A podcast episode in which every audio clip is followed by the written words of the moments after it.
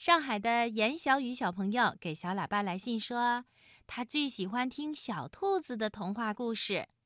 小雨的妈妈也在来信里说，今天是小雨五岁的生日，就请正晶姐姐讲一个小兔子的童话故事吧。好啊，那我就送给上海的严小雨小朋友一个张秋生老师写的童话《黑森林》。小白兔和红蘑菇，这个童话呀，还是正晶姐姐十几年前录制的呢。我们一起听听。从前有座美丽的黑森林，黑森林里住着雪白可爱的小白兔。小白兔的家门前呢，长出了一颗漂亮的红蘑菇。小白兔啊，用木栅栏把红蘑菇围了起来，不让别人走近它。两只小老鼠走过这里，他们说：“小白兔把红蘑菇围得那么牢，这一定是一颗很鲜很鲜的蘑菇。我们把它偷回去烧汤喝吧。”小老鼠采下了红蘑菇。抬着它逃走了。小白兔从窗口伸出头来一看，红蘑菇不见了。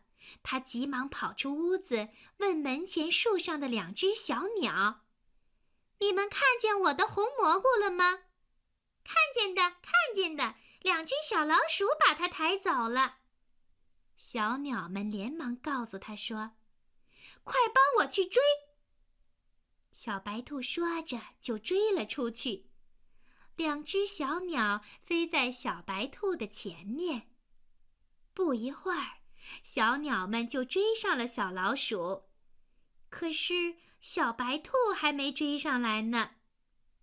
一只小鸟很聪明，它喊起了跑步的口令：“一、一、一、二、一。”小老鼠们发觉自己的脚步和小鸟喊的口令不一样，就赶紧换一换脚。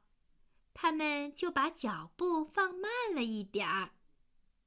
他们刚换好脚步，另一只小鸟又叫了：“一、一、一、二、一。”小老鼠们发现自己的脚步又错了，赶紧再换一换。就这样换来换去，小白兔很快就追上了小老鼠，把红蘑菇抢了回来。两只小老鼠生气地叉着腰说：“哼，小气鬼！什么小气鬼？这红蘑菇是有毒的，你们知道吗？那你为什么把它保护的那么好？”我是想让大家看一看嘛。红蘑菇虽然长得很漂亮，可是它有毒，不能吃。说着，小白兔就把红蘑菇埋进了路边的一个土坑里。两只小老鼠不好意思了，他们对小白兔说：“哦，真对不起。”这时候，小白兔发现黑森林里有个白点儿。它跑过去一看，是颗白色的大蘑菇。他把大蘑菇采来，送到两只小老鼠跟前，说：“这颗蘑菇烧汤才鲜呢。”谢谢你，好心的小白兔。两只小老鼠高兴地抬着白蘑菇跑步回家了。一只小鸟在它们身后叫着：“一，一。”一二一，不过这次他是合着他们的脚步喊的。小老鼠啊，跟着口令越跑越快。这时候，小白兔也转身跑步回家。